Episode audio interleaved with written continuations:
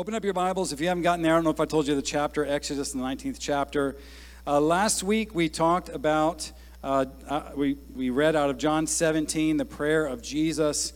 Um, that, that is up on the podcast. And I said last week, and I'm going to say it again this week, um, that if you're new to this house, I want to encourage you to listen to the series Kingdom of Priests because it's, it's the revelation that the house is built upon and you'll understand more clearly why do we do what we do. What would motivate a, a people to give themselves to daily prayer sets and wanting to do more? Like what is that? What's that about? And that that uh, series unpacks a lot of those things and it's a it's a real clear revelation of our call to be uh, priest unto the lord. So we even talk about that a little bit this morning. And this morning i'm starting a new series uh, titled behold and uh, what I hope to do today is uh, to convince you via Scripture that the way that you and I are transformed is by beholding Jesus. So if you're taking notes, write this down. And if you're not taking notes, write this down. Um, I, I want to replace the word try with behold. Our, our inclination, I believe, in, in, my, in myself uh, and uh, walking alongside of, of, so many others over the years, of, of walking with the Lord, of people that uh, have a desire to go after God, uh, a desire to grow, a desire to uh, develop the gifts in their life, all the wonderful and beautiful desires of a, of a newborn heart. What I often find is um, we, we resort or default to just trying harder to see transformation in our lives. We may not think that that's, that's the mode we've kicked into. Uh, we, may, we may know the scripture of how we're transformed, but oftentimes our reality or the expression of our faith looks like, man, I got to read more. Man, I got to pray more. Man, I got to go to church more. And yes and amen to all of those things. Um, but not if they're if they're birthed out of a place of striving or trying harder or that that somehow is the the you know the magic golden ticket to the transformation that God wants to bring about in your life. So hope today in your heart to at least begin the process and throughout this series that we replace try with behold. If we do that even today or even start that journey, uh, then this morning uh, message was successful. So I'm going to give you a few truths that um, that I'll, i hope to unpack through the message. What I'm going to do is, is uh, take us into Exodus 19 and look at how, how beholding uh, clearly begins there. Doesn't doesn't mean that it began there, but it's clear for the body uh, of how God wanted to transform a people through beholding. And then I'm going to take us into the New Testament in Second Corinthians, and and Paul talks about this same thing. He even reaches back into Exodus 19. Uh, and we're going to look at how the New Testament uh, mirrors the same thing with the life of Jesus. Okay? And then we're going to we're to wrap it up uh, with a response time. So you guys ready? Buckle up. Here's some statements that uh, I hope to uh, just set in your heart, and then we'll unpack these. But discipleship begins with beholding.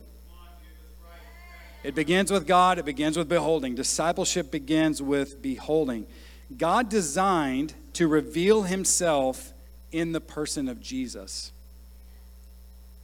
The person of Jesus is revealed primarily through the scriptures. The person of Jesus is revealed primarily through the scriptures. You don't have, you didn't get the short end of the stick because you weren't alive when Jesus was alive. Sometimes we think, man, I'd really believe if I walked with Jesus for three years and saw the miracles and saw. You wouldn't believe more than you believe now because even the risen Christ on the road to Emmaus with his disciples takes the scriptures, which, were, which was only the Old Testament, by the way, and he says, and, he, and he reveals himself, it says, from Moses to the prophets.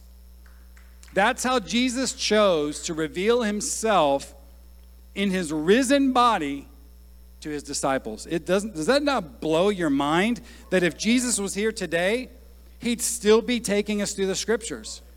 he'd still be doing the same thing. And so uh, there's even a story told by Jesus uh, with Lazarus in hell, and, and he's praying, Man, send someone back. And Jesus says, even if someone raised from the dead comes back, they won't, if they don't believe Moses, they won't believe, even if a risen person comes back to tell them the, to preach the gospel. And Jesus is telling us something that it's, it's, but his, he's revealed in his word. This word is eternal and it's full of life. He is the word. so, this is, this is the, the primary way that Jesus is revealed to us. And that is important in the coming days because there is a trend that I love Jesus, uh, but, this, but not so much the scriptures.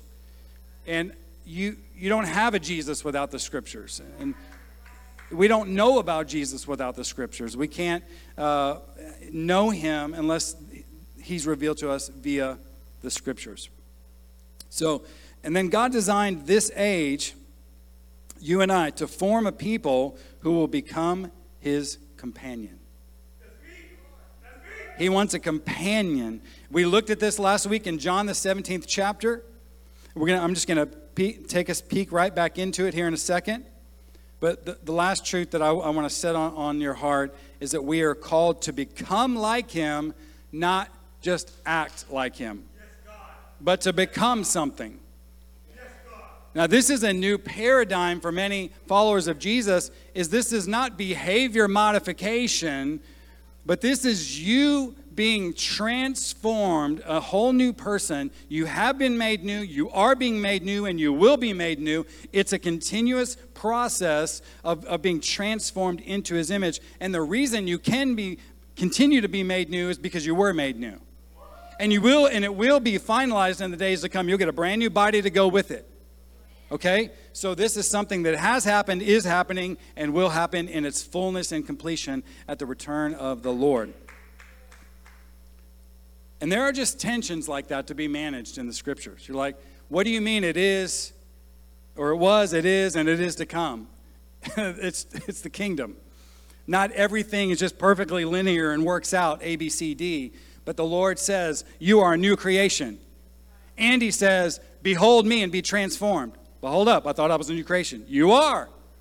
And because you are, you can be transformed into his image because of the work that he's done through the cross. So, we're called to become like him, not just act like him.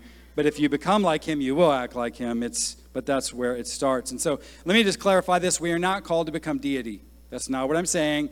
We, our, our character and our nature is to become just like Jesus's just like him, his image. And so God is committed to this process. The Father's committed to this, the Son is committed to this, the Holy Spirit is committed to this. And look at this, what Jesus prayed. We looked at it last week, but we need to look, look back at it because this is this prayer of Jesus, we can all pretty much say this one's going to be answered, right? You think the Father answers the prayers of Jesus? He does. In case there's any question, he does. So, Father, this is Jesus praying the night before he's going to go to the cross. Father, I desire. This is the heart of Jesus being laid out before you and I. This is not like, hey, Father, I'd really like a Big Mac. No, this is him laying his heart out. He's about to go to the cross. He's saying, Father, I desire that they also, talking about you, talking about the disciples of the day, whom you gave me may, may be with me where I am. I want a bride. I want a companion. I want a lover to be with me where I am. That's what he's saying. And he's crying out. And he says, That they may behold my glory. And he mentions here, you've, which you've given me, for you loved me before the foundation of the world, O righteous Father. And so Jesus says, I want a bride to be with me where I am to behold my glory. And so we're going we're going to look into this. This didn't just start with Jesus in the New Testament.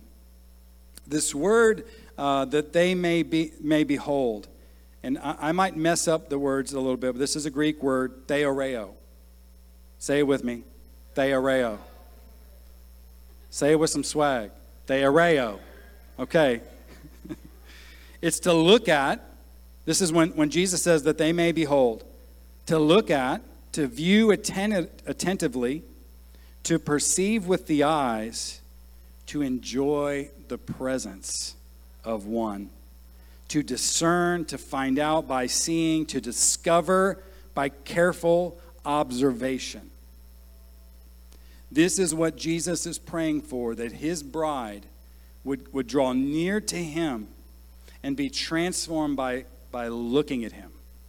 Not by trying harder, but by beholding the most beautiful one. So we see this, the beginning of this in, in Exodus, the 19th chapter. Okay? Uh, this chapter, if you're probably familiar with some parts of this, and if not, it's okay. Um, but it's this is where Moses and the Israelites had just come out of Egypt. I might blow your mind a little bit this morning, and I, I hope so. This was the first Pentecost. Let me prove it. So, what, what God did, and, and, if, and if you do, do the uh, calculations, it's about it's 50 days after they were uh, freed of, uh, out of Egypt.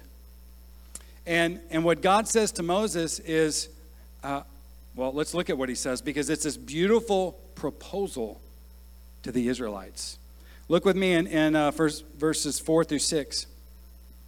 Listen to the intimate language that God is using toward the Israelites. He's telling this to Moses for Moses to tell to the people.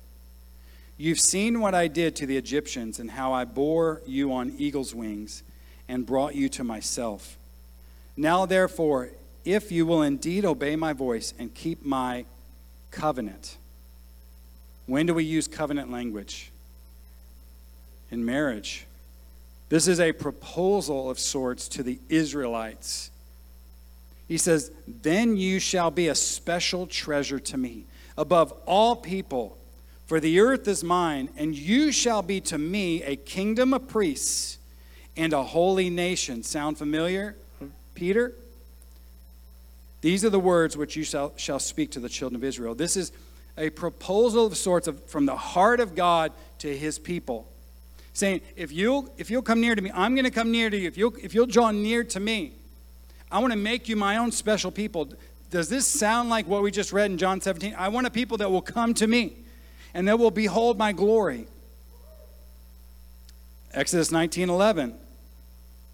Let them be ready for the third day. These, these were the instructions to the Israelites. For on the third day, the Lord will come down to be with his people upon Mount Sinai in the sight of all the people. This was and, and is, so far in history, the, the greatest outpouring of the Spirit possible to the greatest amount of people at one time. Exodus 19 16. Then it came to pass on the third day in the morning that there were thunderings and lightnings and thick cloud on the mountain, and the sound of the trumpet was very loud, so that all the people who were in the, in the camp trembled. Do you, do you see the same language and scenario in Acts, the second chapter, when the, when the Spirit of God was poured out and there was a, a shaking and it was like a, a, this loud wind, and then fire comes upon the people. And we see later on here that fire, God came down in a fire upon the mountain, smoke's rising up. This is first Pentecost, where God wanted to, to draw his people to himself and reveal himself by beholding. The invitation was, Come to me, behold me. Exodus 20, this was their response. Let me just point out something else at the end of, of Exodus 19, because it sounds like a, con- a contradiction. The people kind of sort of prepared themselves. And God is speaking with Moses, and he says, Moses, go down there and tell them don't, don't come closer than, we, than we already talked about, basically, and tell the, the priests to consecrate themselves. Well, he had already told them to do that. Why weren't they prepared? It doesn't come out and say it, but the implication is, is that they weren't taking this as seriously as they should have, and or they were only drawing near out of curiosity. Not, not out of a heart to draw near, not out of gratitude for what he did, uh, getting them out of Egypt and, and you know, uh, parting the Red Sea and, take, and killing all the Egyptians and giving them everything that they need. Not, not out of, God, thank you, but out of, well, I, I want to see what God's going to do. And God's saying, I, I'm too holy for you to just have just a little bit of uh, curiosity, but you have no intention on, on being with me. This is a proposal, and it's kind of like they're like, maybe, we'll see. Do you want to move on with a marriage like that? She, you get down on one knee. Would you be mine, be my special treasure, come unto me? And she goes, Maybe. Maybe's a no. if it ain't a yes, it's a no. And that's what they do. And, and, and God, out of his grace, says, Moses, go down there and tell them. If they get close and just draw, draw near to me only out of curiosity or only half heartedly, it will actually kill them. And I don't want that. And here's how they respond in Exodus 20. It says, Now all the people witnessed the thunderings, the lightnings, the flashings, the flashes, the sound of the trumpet, and the mountain smoking. And when the people saw it, they trembled and stood afar off. Then they said to Moses, You guys are probably familiar with this. You speak with us, and we will hear. But let not God speak with us, lest we die.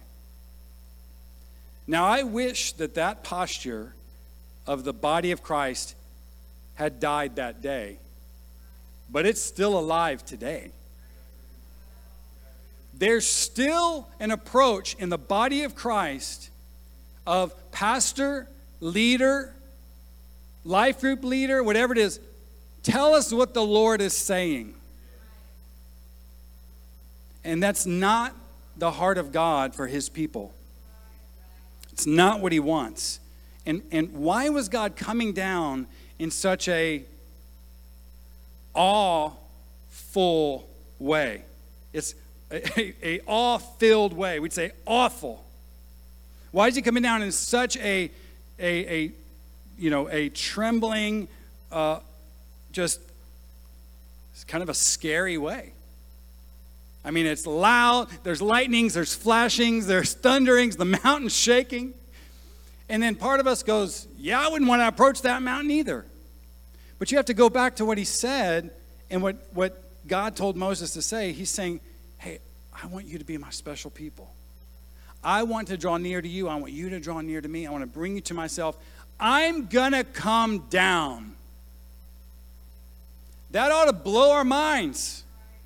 The, the God of all creation is coming down to his people to meet with them. And he's done the same thing in the life of Jesus.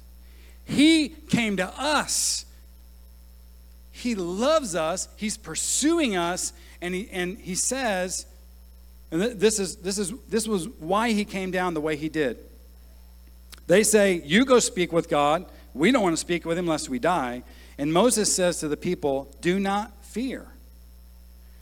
For God has come to test you, that his fear may be before you, so that you may not sin it sounds like it's a contradiction. He's saying, Don't be afraid because God has come to set his fear before you. But they're not the same. Being afraid of God and having a awe or reverence uh, of God are radically different. A, a fear of God, a healthy fear of God, says, Man, one day I'll stand before his loving, fiery eyes and give account for my life. Holy Spirit, help me. Being afraid of God says, I don't even want to ask God what his will is, lest he sends me to another nation where I don't want to live. Like we're afraid of him. Or I don't want to get alone with God because I'm afraid of what he's going to say and what he's going to point out. That's being afraid of God. That's not what God wants.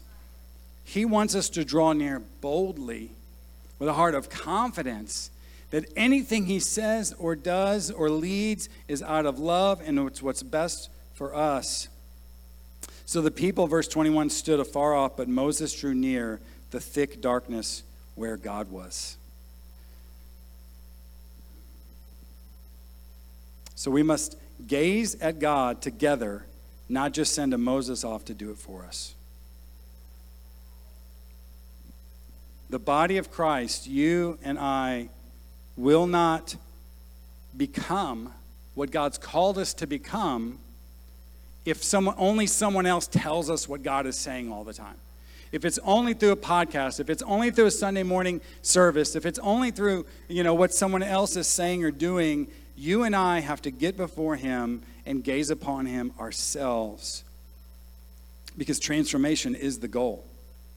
Let me say it this way God did not become a man to make your life better, He came to make you like Himself. He came to, to transform you and I to look like Jesus, to be His body on the earth, led by Him. He's the head, make no mistake. So now we've looked at, at Exodus. Uh, maybe you're not convinced that that was the first Pentecost. I don't care. That was just a little cool side note, in my opinion. Um, and I could give a lot more reasons why. But and it, that's, that's what God wanted to come down. He's pouring out his spirit. He wanted to meet with his people, but his people want, didn't want to meet up with that God that way. God still is gracious toward them. God still continues to try to woo them. But we know, if you know the end of the story, he has to wait for that generation to die off because they, they won't step into a relationship with God. They'll only interact with God through a Moses. So, Second Corinthians. Now, Paul reaches back to, to Exodus and he's, he's contrasting now in the same way uh, that Moses came down from the mountain and his face shone. He's saying that was a ministry of condemnation. Now, the ministry of glory through the life of Jesus, man, that, that will, that's much more glorious and will, will remain forever. Look at verse 16. Nevertheless, when one turns to the Lord, the veil is taken away. So he's referring to, um, l- let me just read it 2 Corinthians 3. I don't have all this on the screen, so if you can go to 2 Corinthians 3, it's worth us reading this this morning and getting the full picture. I'm going to start in verse 7. Just get there as quick as you can. But if the ministry of death, written and engraved on stones. is talking about the law and talking about Mount Sinai, talking about Moses. If that was glorious, so that the children of Israel could not look steadily at the face of Moses because of the glory of his countenance, which glory was passing away, how will the ministry of the Spirit not be more glorious? For if the ministry of condemnation had glory, the ministry of righteousness exceeds much more in glory. For even what was made glorious had no glory in this respect, because of the glory that excels. For if what is passing away was glorious, what remains is much more glorious. This is a work of the Holy Spirit abiding in you and I. Therefore, since we have such hope, we use great boldness of speech. Verse 13, 2 Corinthians 3, verse 13. Unlike Moses, who put a veil over his face so that the children of Israel could not look steadily at the end of what was passing away. So he's saying, We have great boldness. We don't put a veil over what God's doing. Moses did because their minds were blinded. And for until this day, the same veil remains unlifted in the reading of the Old Testament because the veil is taken away by Christ, in Christ. And that veil represents a blindness to who God is, a blindness to, to the way that God wants to move in our lives, a blindness to Jesus revealed in the scriptures. Unless we turn to Jesus, that blindness continues. Nevertheless, when one turns to the Lord, the veil is taken away. Now, the Lord is the Spirit, and where the Spirit of the Lord is, there is liberty. But we all, body of Christ, you and me, right now, with unveiled face that's born again, made new, new creation, beholding as in a mirror the glory of the Lord, are being transformed, metamorphosized like a butterfly in a cocoon, being constantly changed from glory to glory, step by step, brick by brick, precept upon precept, into the same image of Jesus from glory to glory, just as by the Spirit of the Lord. I want you to replace try with behold. If you have an area in your life, and we all do, whether it's, it's character, nature, receiving the love of God for yourself, an area that, you know, the Holy Spirit has brought to the surface in your life. Think about one right now. Holy Spirit, just bring it to the surface. What's the area you're wanting to uh, transform? Then what you want to do is look into the life of Jesus and behold him in that area. So if you struggle, this is uh, a big one for a lot of people we understand the love of God. We can believe the love of God for other people. But as for me and myself, I struggle receiving the love of God. If that's an issue in your life, then you want to behold the loving God. Behold him in Scripture as he's revealed in, in, in loving you. Behold uh, him as he says things like, I'll never leave you, I'll never forsake you. You are the apple of my eye. Behold him going to the cross for you. Behold him. Slow down and behold the loving God who loves you. And be transformed as you behold him. Another cool aspect that we see in the life of Jesus, of Jesus basically taking this Mount Sinai encounter of Moses, and we know that Jesus goes on a Mount with three of his disciples called the Mount of Transfiguration. I'm not, we're not going to look at this, I'm just making mention of it. And it's in Matthew 17 if you want to look at it. But Jesus is transformed, and it says that his face and clothing shone like the sun. Jesus is a better Moses. And, and God takes Jesus up, and Jesus is, is the life he lives, is the, is the life that we're called to live not to be God and be deity, but Jesus came as a man and he was transformed, even himself, by beholding the Father. In the same way that Moses was transformed at the mount at the top of the mountain, Jesus goes and goes through this transfiguration, and, and it's the same language used that on this mount of transfiguration that he was transformed by beholding. Jesus himself. Now, he was already God, but he was modeling something for his disciples and revealing to us. And then we know on that, that mountain, this is wild, Moses, Moses and Elijah show up. And Peter's like, hey, it's a great day. It's a great day. We got Jesus, we got Moses, we got Elijah. I should just, we should just build, uh, you know, little monuments for all three of you. And God the Father steps in and says, "No, this is my beloved Son. Listen to him." He interrupts Peter. And the father saying, Make no mistake, Jesus is not like Moses. Jesus is the better Moses. Moses' life was a type and shadow pointing to the greater one. And now we look into the face that shines. Second Peter refers to this in, in this, this Mount of Transfiguration. It says that uh, we, we saw his majesty and his glory. We're called to become like him, not just act like him. And becoming like him produces the fruit of the Spirit. I want us to replace try with that, that's all right. We're going to have to get back at that and do that again a little bit better, okay? Second Corinthians 4. Y'all pray for the air conditioner in this building, y'all turn this thing on at like midnight. For it is the God who commanded light to shine out of darkness, who has shone in our hearts to give the light of the knowledge of the glory of God. Where?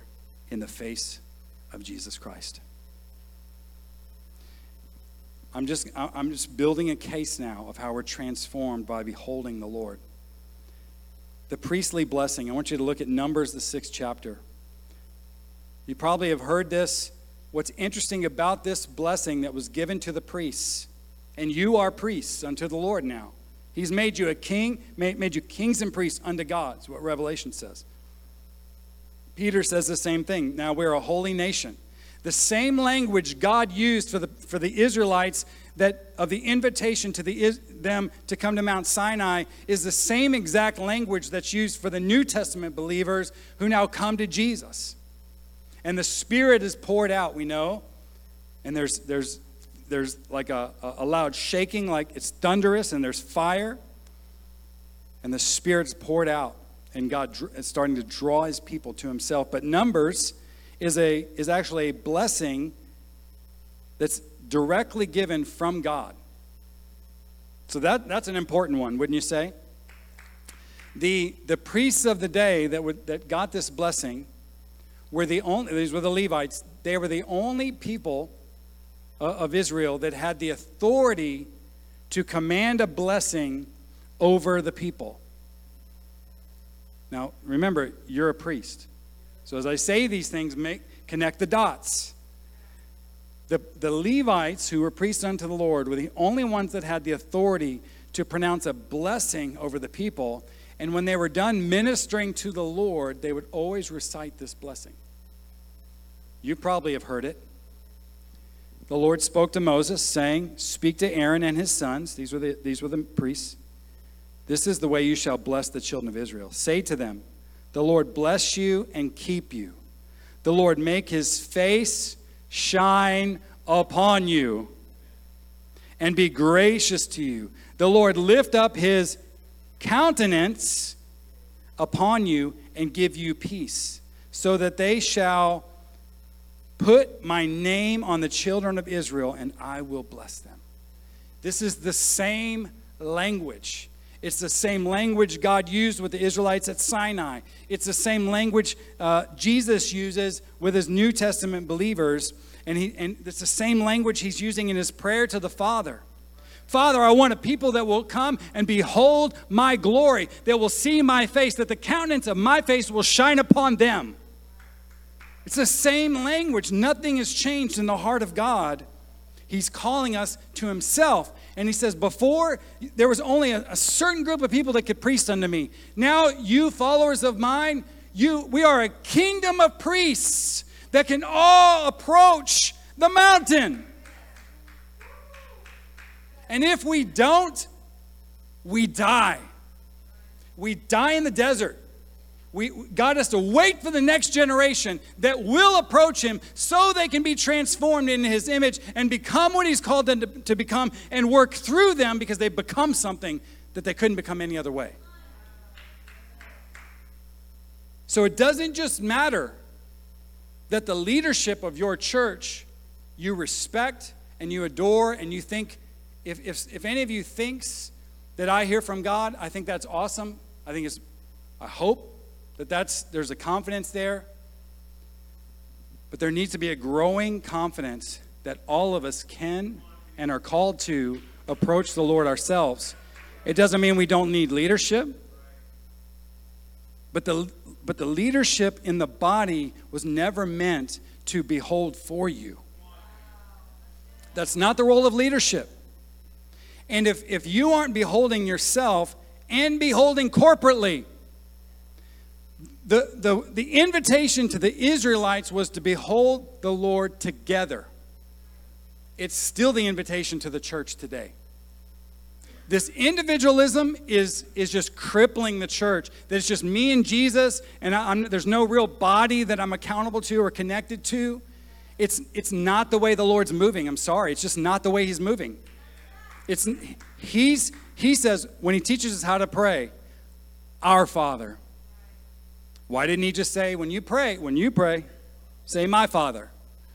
Because right from the get go, He's saying, guys, I've called you into a family. There are no lone rangers that, that become what God's called them to become in the body of Christ. It doesn't work that way. Your body doesn't work that way. Dislocate one of your fingers and see how well it works. Even worse, cut it off and see how easy it is to put it back on.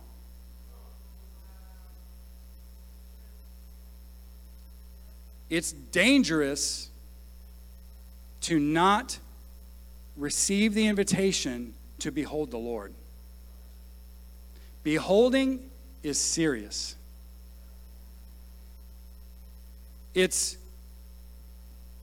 it's inevitable that if, if you and I don't receive the invitation to approach the mountain ourselves, that we will drift away and worship idols.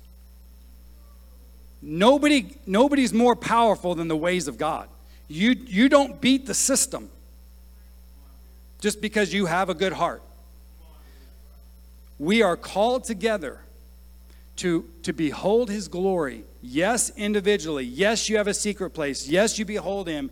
And you do this together corporately with the body of Christ. And that's why we can we can bless each other. I want to give you uh, a couple definitions here because I'm just I'm into definitions here lately, guys. Hopefully, uh, you're like, oh wow, get some new new words today, uh, like you did last week. So there's a, there's a word here at the end of this blessing. It says. It says, you know, Lord, make your face shine upon us, that his countenance would be upon us and give us peace, so that, so they shall put my name. So, so they shall put is, is the word sum. It's a Hebrew word, and it means to transform into. He's saying the same thing. I, we pray the blessing of beholding over the people of God so they can be transformed into my name. What's my name? My nature and character. It hasn't changed. It's the same, the same blessing that God wrote and told the Israelites, the, the Levites, the priests, pronounce this blessing every day over the people of God. This is the blessing that God wants for the people.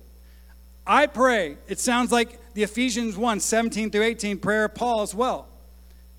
He, this, this blessing is I pray that you would behold the Lord, that his face would shine upon you, and you would be transformed into his nature and character, that you would assume you, that, that, that it, his name would be put upon you into his nature and his character. It goes all the way back to the Israelites in, in the Old Testament. Paul said, said this, that we read it, but we all with unveiled face, beholding as in a mirror the glory. James draws from that same language in James 1 21 through 25. Therefore, lay aside all filthiness and overflow of wickedness. This is speaking to followers of Jesus, not the bad people out, out there. This is speaking to us. Lay aside all filthiness and overflow of wickedness. It's the same language when God says to the Israelites and says to Moses to the Israelites, consecrate yourselves. Take me seriously. When you approach me, don't do it flippantly and don't just do it to, to just see. Don't give me a maybe. Commit to me. Say yes to me. Lay aside all filthiness. Turn from everything and turn to me. And receive with meekness the implanted word, which is able to save your souls. But be doers of the word I'm going to give you a definition that I hope will forever change the scripture for you and make it life giving. But be doers of the word and not hearers only, deceiving yourselves. For if anyone is a hearer of the word only and not a doer, he's like a man observing his natural face in a mirror. For he observes himself, goes away, and immediately forgets what kind of man he was.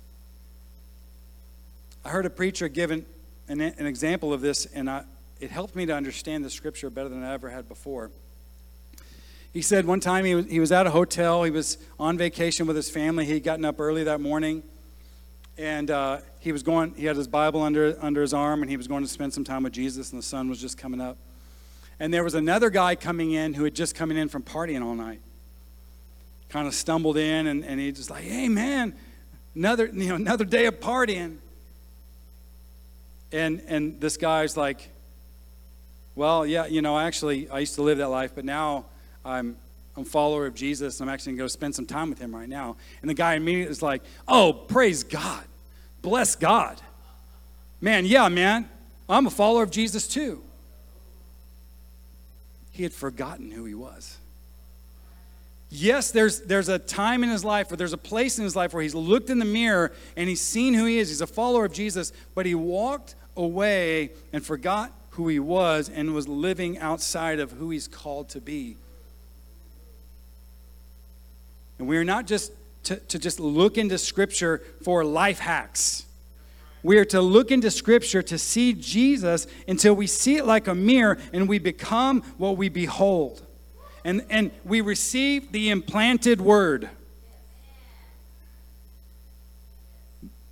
This is a history book, but it's not just a history book. This is a book of information, but it's not just a book of information. You can open the pages, but only the Holy Spirit can reveal the Lord to your heart. And so we're dependent on Holy Spirit, but make no mistake, Holy Spirit is fully committed to you to this end, to transform us into the image of Jesus. So here's the word that I, I that changes this for me. Because when I this sounds kind of dry and legalistic. Don't be a hearer only, be a doer. And that, uh, that, that word try just comes right in. Yes, I'm going to I'm going to be a doer. I'm going to try really hard. But listen to the word, the definition of doer poietes. Poietes, a poem, a poet, a maker, a producer, an author, a performer, one who obeys. What I want to submit to you is that just like music, music has timing, music has frames, and music has a certain set of notes. These guys aren't creating new notes. There's already a framework to work with. But within that framework, there's been millions of songs. And, and, and what the Lord is saying here is yes, I've, I've set a framework for you to love me, but you get to write the song. You are a doer of the word. The way you love me is unique than anyone else loves me. You write your own, you're the poet, you're the author. Yes, there's, there's, there's writing rules and, and, and ways that we can communicate with each other because there are ways that we structure sentences, but within that structure, be a doer. Sing, write, live, love your family, express your love for me. You do it in, the, in a way that's come out of your heart that's unique from you to me. You're the poet. You're the singer. And I'm not just trying to get creative on you, I'm giving the definition that God is saying, don't just hear it, but as you hear it and as you behold, there's going to be a beautiful expression of, of love from your heart to God. And not just only the prescribed one, two, three. Read my Bible, check. Prayed, check. Worshiped with two songs, check. But love is like always looking for a way, always looking for a place, always thinking of ways we could bless God. And, and maybe you haven't even started interacting with God that way, but there's an invitation to do that. So here's how we're gonna I'm gonna ask you to respond. Go ahead and stand to your feet.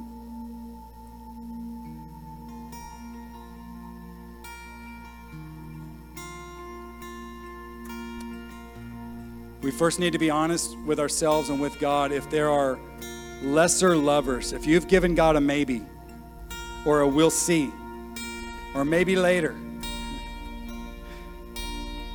lay aside all filthiness, all overflow of wickedness. Lay it aside. Turn from it because the Lord loves you and He's calling you out of it. And so, right now, would you just take a moment? Don't ask yourself, don't go into personal introspection. Say, Holy Spirit, is there anything in my life that I need to turn from, that I need to release, that I need to let go of?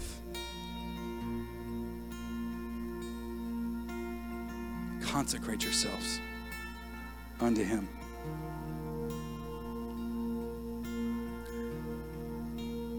Consecration is more of a wholehearted yes than it is this perfect status. It's the Lord, for, la- for just for an analogy, getting on a knee, inviting you to be his special treasure, and you saying yes with all your heart, not saying, Yes, I've got it all lined out. Yes, my life's perfect. Yes, I won't ever make a mistake again. No, it's just a wholehearted, Yes, I'm yours. That's what consecration is. Yes, I'm yours. There's no back doors I'm running out of, God. There's no plan B. Only you have the words of life. To whom else would we go? It's a wholehearted yes. Lay aside every other lesser lover that you've been flirting with. Consecrate yourselves and receive the implanted word. Receive what He wants to do in your heart. Receive Him. He is eternal life. It's Him.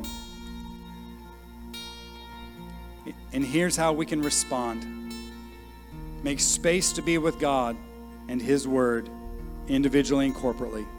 And I, I would just say pick one of these that you feel like the Holy Spirit's highlighting. So make space individually and corporately. This may mean getting up an hour earlier before you go to work. I'm so thankful that the pastor that I was under as a new believer drilled into my heart that time with God at the beginning of the day, and it doesn't have to be the beginning of the day, it did in the church I used to go to for the most part, but uh, but it was it was good for me to say, God, I'm giving you the first fruits of my day. My first job, I had to be there at six. I was 18 or 19 years old. I said, Lord, six is pretty early. But if you'll help me, I want to spend 30 minutes with you in the morning before I start my day. And I had an old school stereo with big three foot speakers. Yeah, tape player. And I would set my alarm in the living room. I was living by myself so that it was as loud as it could go. So I'd jolt out of bed like, like a fire was going off every morning and run into the living room and turn it off because I wanted to spend time with Jesus. And His grace was sufficient to help me. I'm not lifting myself up. There was days I was late, there's days I missed it. Grace on all of us. I'm saying love finds a way. Love sneaks away on, on a lunch break. Love, love, love finds a way to, to make that call in, in the middle of the day. Love says, you know what? I only need an hour and a half of sleep. Let's keep talking. Yeah, I got to work 12 hours tomorrow, but I don't care. I just want to hear your voice. I'm not saying we don't rest, we don't sleep. I'm not saying strive. I'm just saying make space. Secondly, very practical, pray and sing the scriptures. You might say, well, that's, that's really specific. It is because it helps us to get them into our heart.